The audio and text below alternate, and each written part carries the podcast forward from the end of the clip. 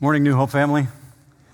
Glad that you're all here today. We have the privilege of having Sam and Carrie here with us this morning. This is their last week in the States. They're headed back to the mission field. And so they're here this morning so we can pray over them.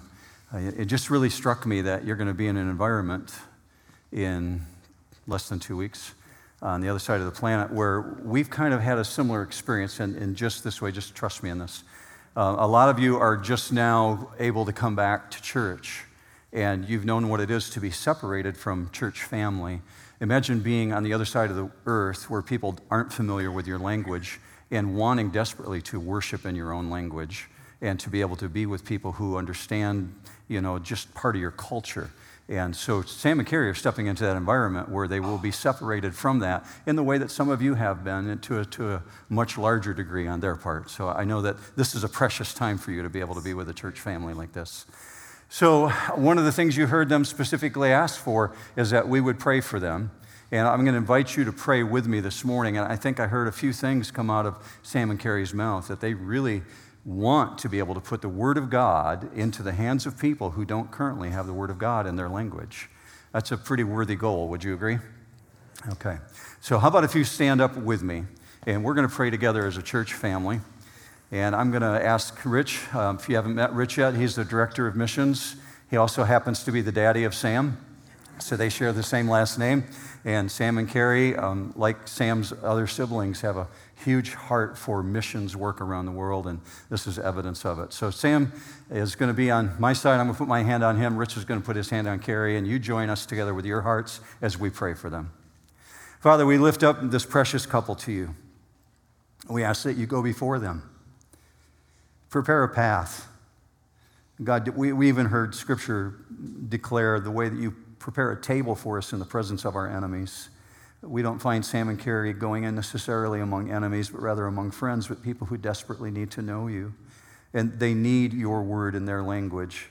It's hard to imagine, Father, that there's places in this world that don't yet have a Bible in their own tongue, but it does exist. And Sam and Carrie have sought this out, and they're going to be in the midst of that jungle environment. So, God, we pray that your protection would be over them and their children, that physically you would protect them, spiritually, uh, emotionally, where there's a, a, loss socially, Father, for the loss of culture, that you would allow them to draw closer together as a family and that they would be bound together in this commonness of love as this church lifts them up in prayer. Cause us, Father, to be faithful, to be praying for them. You can do great things through prayer. So, Father, we ask that you go on their behalf, go before them, and, and, allow them to understand the language that they hear, to put it down in the word in such a way that these individuals will be able to understand the things you declare to be true in your word. We thank you that we have the word in our language. We pray that you would do the same for them. So, God, send them out now with your blessing. We ask for this in Jesus' matchless name. And all God's people said, Amen. Amen. Thanks for being up here, you guys. Don't sit down yet. Stand back up again. I know you're ready to take a seat, but here's what I'm going to ask you to do. By the way, um, this morning, cookies and coffee are back in the atrium. I know you're excited about that. And for the first time in like a year and four months, we can say to you, how about if you turn to the person next to you and say hello and give them a fist bump, okay?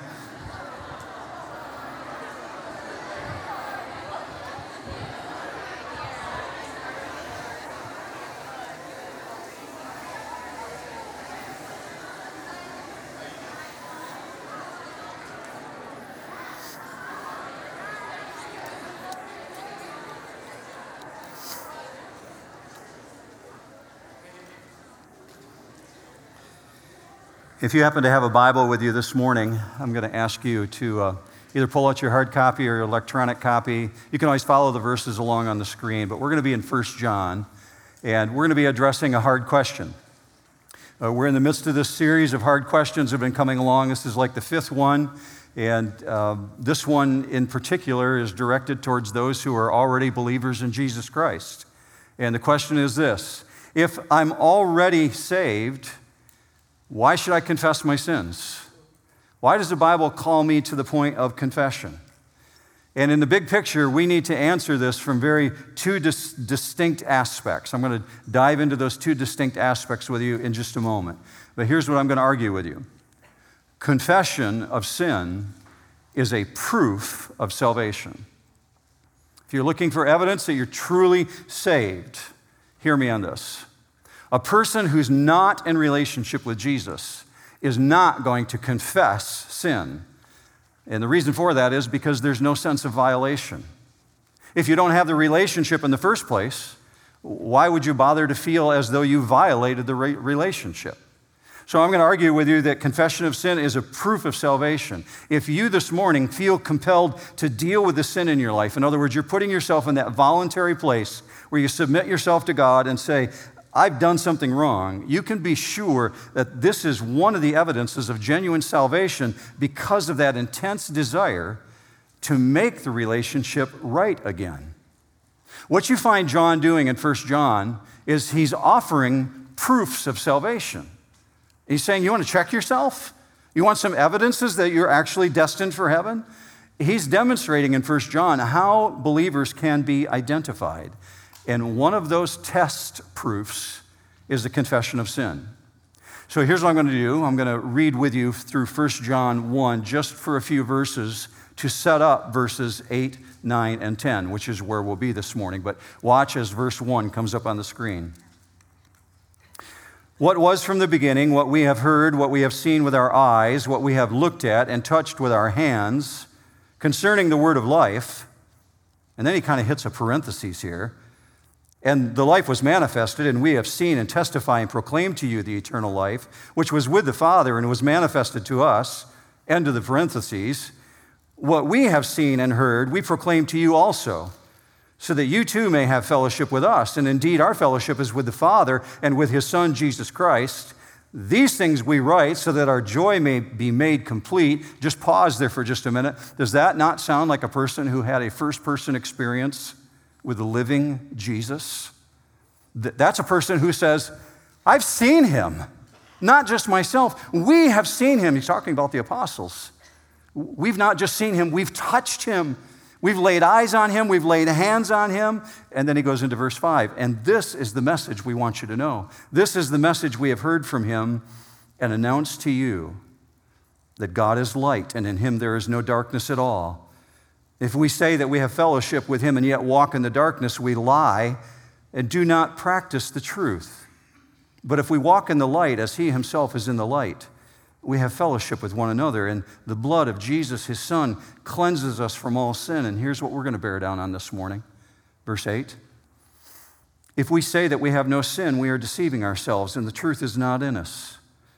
If we confess our sins, he is faithful and righteous to forgive us our sins and to cleanse us from all unrighteousness. If we say that we have not sinned, we make him a liar, and his word is not in us. And today we're just going to dive into verse 8 9, and 10. And I, said there's two different aspects to understanding that. We're going to hit this first aspect in verse 8. It primarily deals with the issue of this first aspect of salvation. Watch how he makes the argument. If we say that we have no sin, we are deceiving ourselves, and the truth is not in us. This is the apex of qualifiers. John has just led us to the edge of a cliff. And I want you to get this cliff imagery in your mind. And he's saying, here's the ultimate issue as you stand on the edge of the cliff. Can you recognize personally, can you look in your own life and identify that you have sin in your life? And he makes this question because not everybody can. Not everybody can recognize that they have sin. So there's this mental picture that popped in my mind as I was working through this. I just want to paint this imagery that I think John is Im- imagining for us. He, he leads us up to the edge of a cliff and he says, Look down from that edge and look down into that canyon of your life. Can you comprehend a canyon completely full of sin? Let me paint the imagery for you. Imagine a coastal earthquake wouldn't be hard to imagine. We'd only have to go back to 2011 when a coastal earthquake occurred off the coast of Japan. And the tsunami that ensued afterwards, that swept across the land, destroying thousands of lives, was filled with water and debris. And we can get this imagery in our mind. Imagine John leading you to the edge of the cliff and you're looking down into one of those canyons. Imagine that coastal earthquake as a tidal wave rushes across the land, filling every nook and cranny with water. And imagine that tidal wave filled with debris. And it's sweeping over and it's flowing into the valleys and into the canyons. And it's as though John has us on the edge of a cliff and we're looking down into one of those canyons and he says, If you can recognize that that canyon is your life.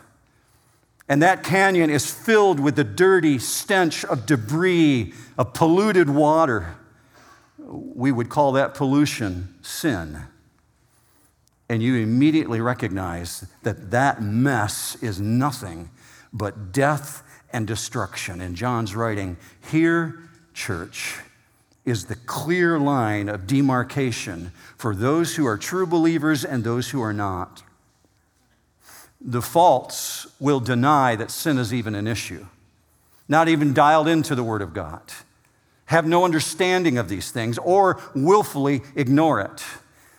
But true believers deal with it, they will confess it. And that very component is the beauty of the gospel. If you're a believer in Jesus Christ this morning, would you say amen right now? Okay. So I'm dealing overwhelmingly with an auditorium full of people who are believers in Jesus. Here's the truth of you.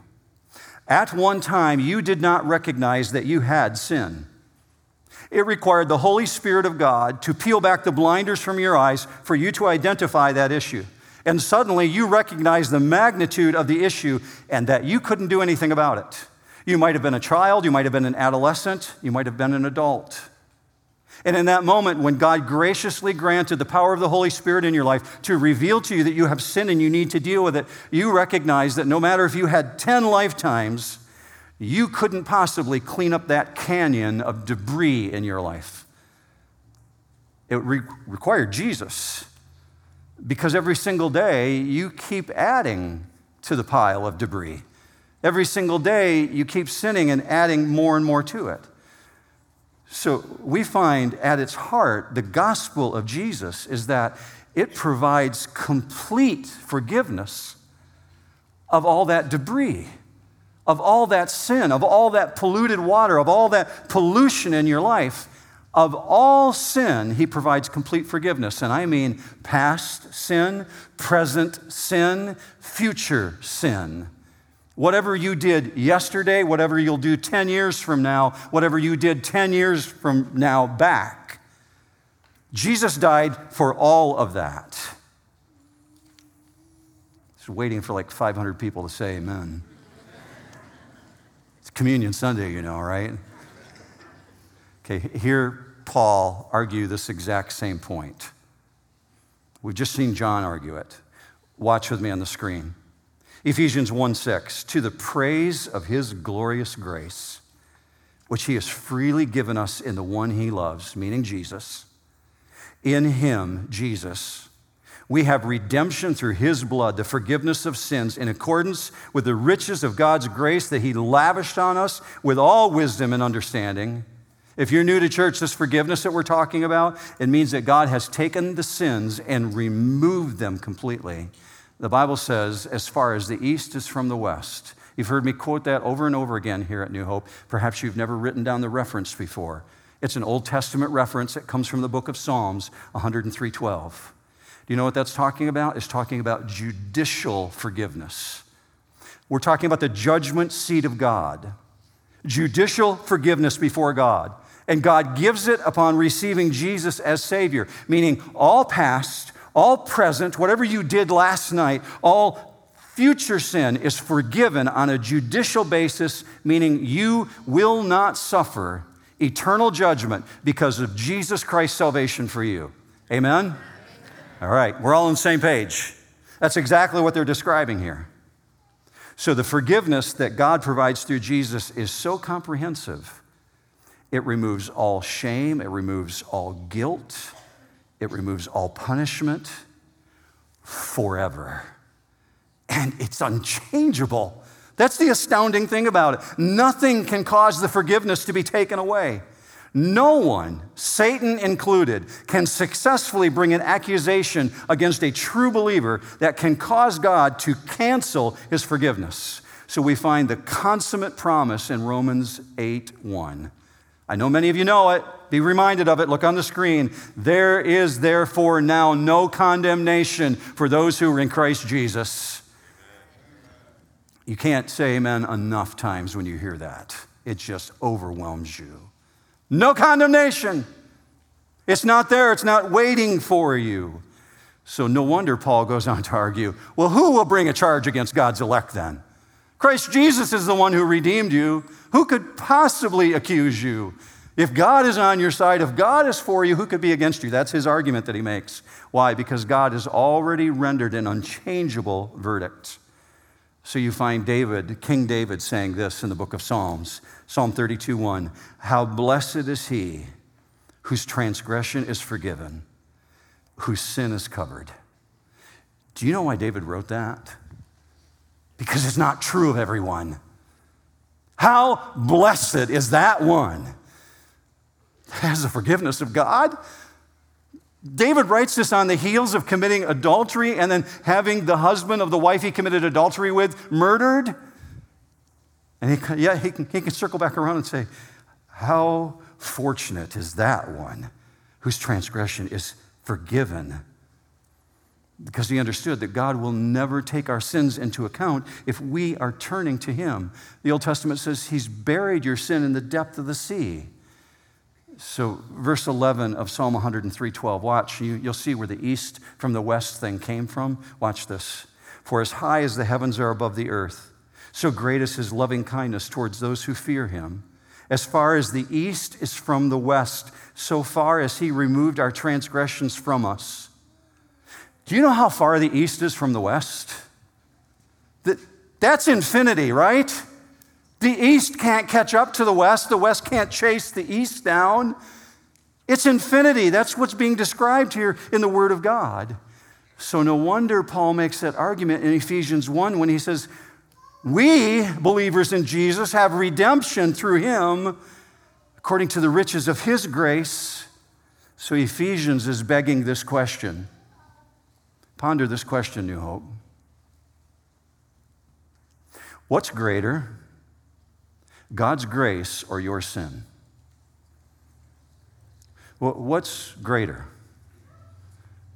God's grace or your sin, whatever that thing is that you can't forgive yourself for. If you're a believer in Jesus, God has already forgiven you. What's greater, God's grace or your sin? Romans 5 argues that he has much more grace than we have sin. Paul actually writes this in Romans 5 where sin abounds, grace much more abounds. I like the emphasis on much more. How about you? Much more abounds. So if you're a Christ follower, all your sins have been forgiven for all time, past, present, and future. That's the first element or the first distinct aspect of 1 John 1. You gotta, you gotta deal with the big issue first. You need salvation. Now, Hear this. If all this is true, and it is, it begs the hard question. Well, then, why should I confess my sins if I'm already saved? And what does that actually look like? I don't know if sad joy is the thing. I used that phrase in the first service. Somebody came up to me and said, Yeah, I deal with sad joy all the time. Sad joy. Let me play on that thought of sad joy with you right now. In spite of God's stunning generosity through Jesus. Because we are fallen at our core, we still sin. No one ever says amen to that. But we all know it's true, right? Because we're fallen at our core, even though we're saved, we still sin. And even though we still sin, we're still known by God as His children if we're in Jesus. He still knows us as Christians. And I'm going to argue with you because we are those who continue to confess our sin according to 1 John 1. Not that continuing to confess your sin allows you to hold on to your salvation as though you're the one who purchased it, but I want you to see the reasoning of why I would even make that statement. That's actually what verse 9 is saying. Watch this. If we confess our sins, he is faithful and righteous to forgive us our sins and to cleanse us from all unrighteousness. Now, that verse has been argued a lot by theologians over the years because many would say, well, that I think is applying just to those who are not yet believers. And as they become believers, if they confess their sins, God will forgive them. Arguing that they would never have to confess sin again. Uh, true, He has forgiven us forever, removing the stain from us. But if we are those who are continuing to confess our sins, we find ourselves in that place because we still have the propensity to sin daily. We fail daily. And John is saying, You may not be faithful, but he's faithful. You may not be true to him, but he will not fail you. He still forgives our sins. It's part of the sanctification process. Big $10 church word. Maybe you haven't heard it before but it's the process by which God is at work in your life, purifying you and making you more and more into the image of Jesus. In other words, God's still working on you. Just a quick show of hands. Who would say God is still working on them this morning? Every one of us. We'd have to agree. God's still working on us. He's not giving up on us, but He's purifying us. And He's continuing to pour out His grace upon us. And it is amazing grace. Somebody should write a song about it. It's just stunning. How amazing is that? 1 John 1 9 is not a statement, uh, not a command, it's a statement of fact. He's stating a reality. True believers are habitual confessors. I try to practice this in my life on a daily basis. I'm not so good at it. I, I try and do it on a weekly basis. I find myself many times not so good at it. You wait a month and you're going to wish you hadn't because you can't remember everything. And yet I come before the Father trying to say, oh man, I didn't mean to do that again. Uh, the unfortunate ones are the ones we did mean to do. And then Paul argues, should we continue in sin that grace would abound? God forbid. So we find ourselves in that place where we're habitual confessors. We're, we're known by God and we're known to God as individuals who would be eager to repent of sin. So you find in 1 John 1, God moved in the heart of John to write these things to check yourself, New Hope, to validate a true believer from a false believer. Because his argument is there are those who claim to walk in the light. There are those who claim to have fellowship with God. But in reality, he's saying they walk in darkness and they're deceiving themselves because they refuse to deal with sin and they're not confessing and repenting. So that's where verse 10 goes. Watch this. If we say that we have not sinned, we make him a liar and his word is not in us. So the pattern of a true believer is a pattern of confessing, not denying sin, but actually acknowledging the reality that it's in your life. Let me give you an example. King David is a believer. I expect to meet King David in heaven one day, a child of God, someone who walked after God according to God's own word. He's, he's the one who chased after him. And yet, when David didn't confess his sin, it consumed him. He said his bones dried up. I mean, the fluids in his body went dry. It consumed his mind. He couldn't sleep. The guilt was overwhelming. And it's just flooding his mind and having an impact on his physical body and on his social relationships. And then you find David hitting the wall. And he confessed before God. And he did admit to the adultery. And he did admit to having the husband of the wife killed. And David understood he offended God and he sinned before God. We find him seeing in that moment that free flow of salvation and the joy of the Lord is restored to him. Those who are believers in Jesus, even though all of our sins are forgiven, are confessors. We do this by nature. And just a tip for you don't wait till the end of the week, don't wait till the end of the month. Do it when it happens. Do it the moment that person cuts you off in traffic and you feel like, you know, oh, sorry, Lord, hope no one was watching that. Right? You got to keep it in check. And God, I, I come before you, I did it again. So, verse 10, let's just follow this out as it closes. If we say that we have not sinned, we make him a liar, and his word is not in us. You know what the benefit of the attitude of confession is? The benefit of an attitude of confession is the restoration of a relationship. Because even though we've been forgiven, we are very much aware of our sin, and we should be eager to confess it in order to restore what is broken. So, to answer the question, why would I ask the Lord to forgive me when he, He's already died for my sins and He's given me eternal life? Understand this there's two stages to forgiveness. It's true, all your sins, as far as God's judgment seat is concerned, because of Jesus, are taken care of. But it's also true, we need to continue to ask the Lord to give us forgiveness. How does that work?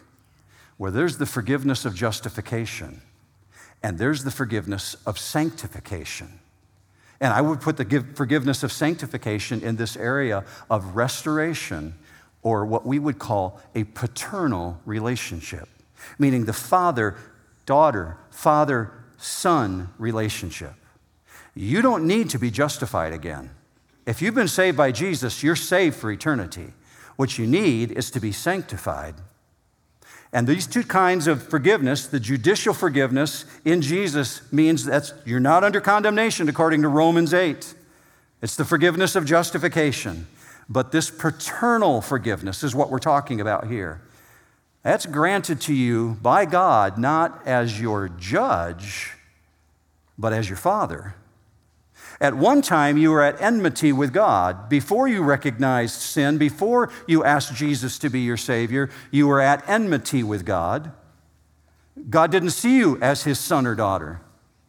But Jesus takes away your sin, and immediately God sees you as a son or daughter, an adopted child, Paul writes.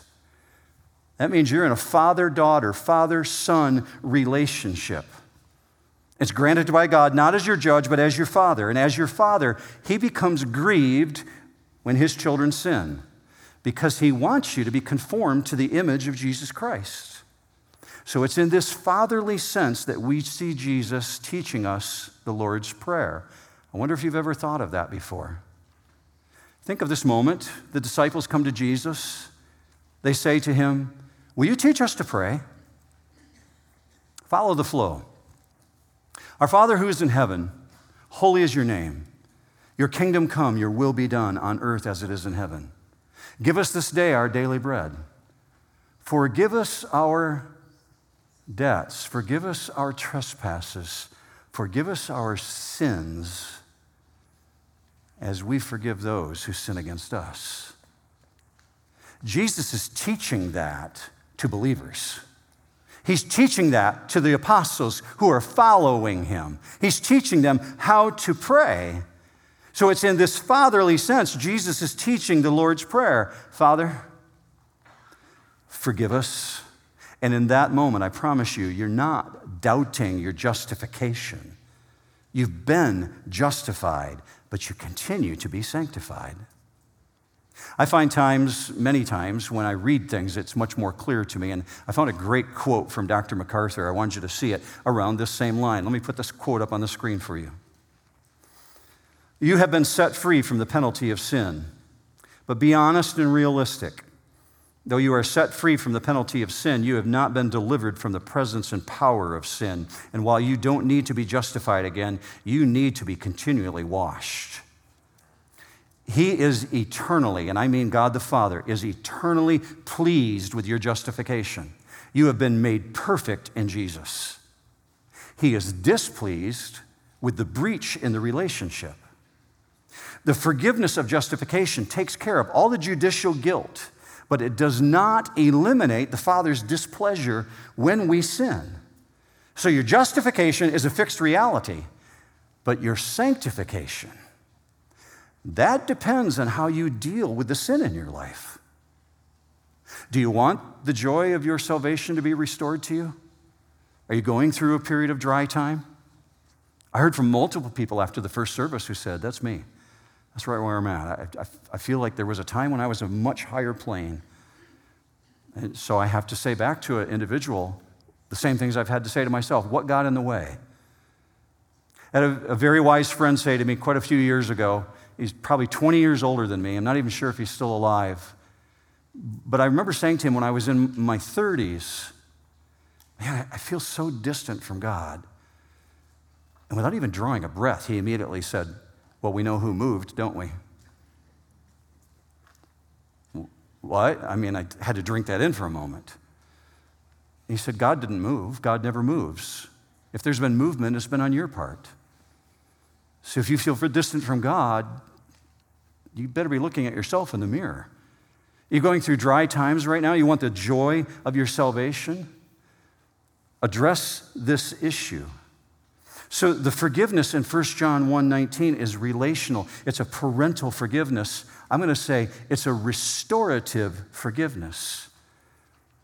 When I had relationship with my dad while he's still alive on the earth, there were times definitely as a teenager where I know I breached the relationship and offended my dad. He didn't kick me out of the family. I never stopped being his son. I still had the paternal relationship. But I definitely breached the relationship at times and had to seek ways to restore it. Not that I was going to get kicked out of the family. It's that kind of daily discipline that brings the restoration of joy to your life. So, what does confession involve? Confession involves admitting what we did was wrong. But there's another component to it confession with repentance. Repentance involves changing course, where we not only acknowledge the sin that's got a hold of us or the thing that's in our life, but we take steps to reverse that course of action. Because a confession could be really sincere. You might go into a very private place in a quiet room where nobody's going to disturb you and get on your knees and say, God, I did this. But if you repeat the same behavior over and over and over again, that may not be a very sincere confession.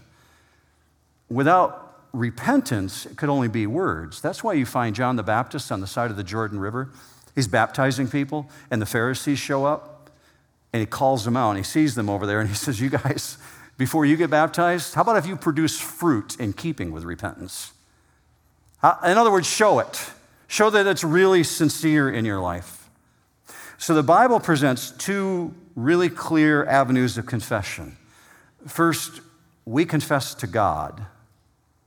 But secondly, we'd have to confess to others that we would have offended. Look with me on the screen at this, James 5 16. Confess your sins to each other and pray for one another so that you may be healed. That's not talking about airing your dirty laundry in public. That's talking about going to someone whom you have breached the relationship with and seeking as a brother and sister in Christ to restore what you damaged. That's what James is writing about. Sin is a breached relationship. First and foremost, it's a breached relationship with God. But in some cases, it's a breached relationship with another person, and that needs restoration. So when we wrong someone, it's appropriate to confess and seek their forgiveness where it's possible. Just hear me on this. In our generation, in 2021, that factor that we're talking about here, there's a factor that hinders the confession of sin. And I don't mean this as an insult to anyone, but the factor is ignorance. We live in a period of time where today, very clearly, people are far more biblically illiterate and their hearts have grown cold towards the things of God. So, that neglect of Scripture leads many people to be ignorant of God's moral standards. And I would add to that, including Christians. Maybe, especially Christians. Because at least those who are non believers don't understand what they're even missing out on. But those who know the Word of God should know it to the degree that they really recognize they can't freely indulge in sinful desires without any remorse whatsoever and they would rather remain in the dark instead of confessing, watch what David did when he saw this issue in his life. Psalm 139 23. Search me, O God. Know my heart. Try me and know my thoughts. What's David doing there? He's opening himself up to be vulnerable before God, saying, There might even be things in my life, Father, that I'm not even remembering. God, did you bring that back to mind? Because I don't want a breached relationship with you. Have I done things that have offended you? God, did you reveal that to me? Search my hearts, try me, test me, know me, and see, see if there's any wicked way in me. That's a vulnerable person. Everyone has sin, and one of the results of sin is guilt. I'm going to challenge you this morning to be thankful for the guilt for this reason.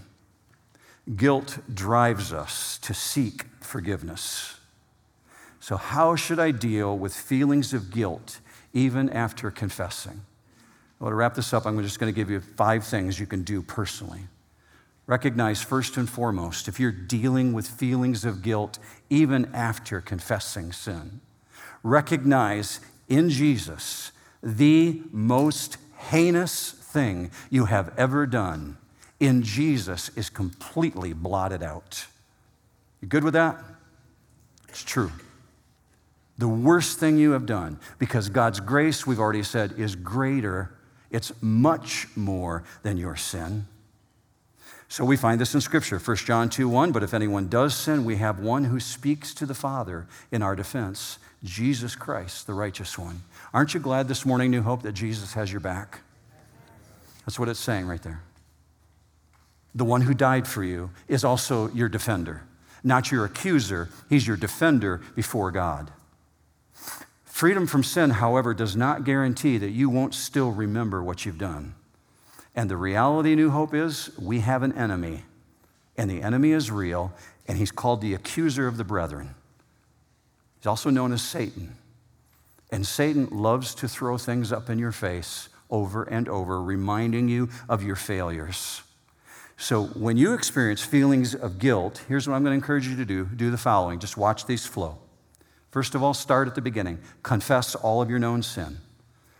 In some cases, feelings of guilt are appropriate because the confession is needed. Many times we feel guilty because we are guilty. We accept that. Number two, ask the Lord to reveal any other sin. That's a biblical pattern. Have the courage to be completely honest before God. You're not going to surprise Him, He already knows. It's just you dealing with the reality of, yeah, this is in my life. Number three, where it's possible, seek to make restitution. You may have a sin issue that you committed against somebody else, but maybe that person's dead and gone. They're not even on this planet or they're not in your world anymore. There's not much you can do about that, but as much as you can do, come to that place where you deal about with it. That's the part where John the Baptist was talking about, the, the, the fruit of repentance. Here's the next one reject and rebuke false guilt. And you might even need to do that out loud, and that might seem really weird to you. I'll tell you that I pray out loud. I've tried to develop that habit in my life, even when I'm with no one else, when I'm alone. I didn't used to do that 20 years ago. I've developed it in the last 20 years, praying out loud because I notice that my mind doesn't wander as much when I'm praying out loud. And I'm much more careful about the words that I use. It makes me that much more alert. But when feelings arise over sin that you've already dealt with, you may need to verbally just say out loud, I reject that. I rebuke that because Jesus died for me. God, will you take that away? And that leads us to the next one, number five. Ask the Lord to rebuke your accuser, Satan. God, will you rebuke him? He keeps throwing this back in my life. I don't want to live with this. So, following that right up, I would say ask God to restore to you the joy of your salvation. So, finally, if you've done those things, it's time to move on because I want you to remember you are a new creation in Christ Jesus. This is what Scripture says, 2 Corinthians 5:17. Therefore, as anyone is in Christ, he's a new creation. The old is gone, the new has come. Part of the old that has gone is the remembrance of past sins. In other words, letting them go, not wallowing in it. Sadly, some people are prone to wallowing in the muck. Maybe the muck is warm and they like it there. But I want to tell you this morning that muck is not of God. God wouldn't put you in the muck if He's forgiven you of it. It runs completely counter to the victorious life that God wants for you in Jesus. I don't know who said it. I can't tell you the name of the author, but I just want you to see the quote to close this out. It says this If God saved you out of a sewer, don't dive back in and swim around. That is pretty good advice. So, today, you come to the Lord's table, you come for communion. I'm going to challenge you to come with an attitude of confession. It's actually part of what we read every month when we read that paragraph before you pick up the elements. So before you walk to one of these tables in the front or in the back, let me just read to you from 1 Corinthians. Hear the confession element that's coming out of that. Verse 23 I received from the Lord that which I also delivered to you that the Lord Jesus, in the night in which he was betrayed, took bread. And when he had given thanks, he broke it and said, This is my body, which is for you. Do this in remembrance of me. In the same way, he took the cup also after supper, saying, This cup is the new covenant in my blood. Do this as often as you drink it in remembrance of me. For as often as you eat this bread and drink the cup, you proclaim the Lord's death until he comes. And here comes the confession part. Therefore, whoever eats the bread or drinks the cup of the Lord in an unworthy manner shall be guilty of the body and the blood of the Lord. But a man must examine himself, and in so doing, he is to eat of the bread and drink of the cup. That's why we allow the time for you to examine yourself. Come up to the table when you're ready, but this time for you right now is to talk to the Father about any issues you have in your life that you want to deal with. When Paul wrote that, he wrote that to the church. He wrote that to Christians. And he was saying to Christians, don't take so lightly the things that Jesus did for you. Examine yourself, deal with it, and then drink of the cup and taste of the bread. So, this time, right now, for you, do that and go to the tables. If you're new here, pick up the elements that are there if you're a believer in Jesus. Bring it back to your seat, and I will talk you through the rest. If you're able to uh, physically stand, would you stand with us?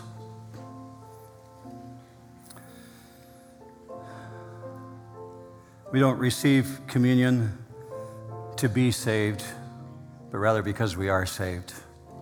Amen. It was on the night that Jesus was betrayed, he held up a piece of bread. He said, This is going to represent my body, which is broken for you. Do this in remembrance of me. It was in the same meal, he held up a cup. We believe it to be the third cup of that meal, the cup of redemption, in which he said, When you drink this, remember my blood shed for you. Do this in remembrance of me.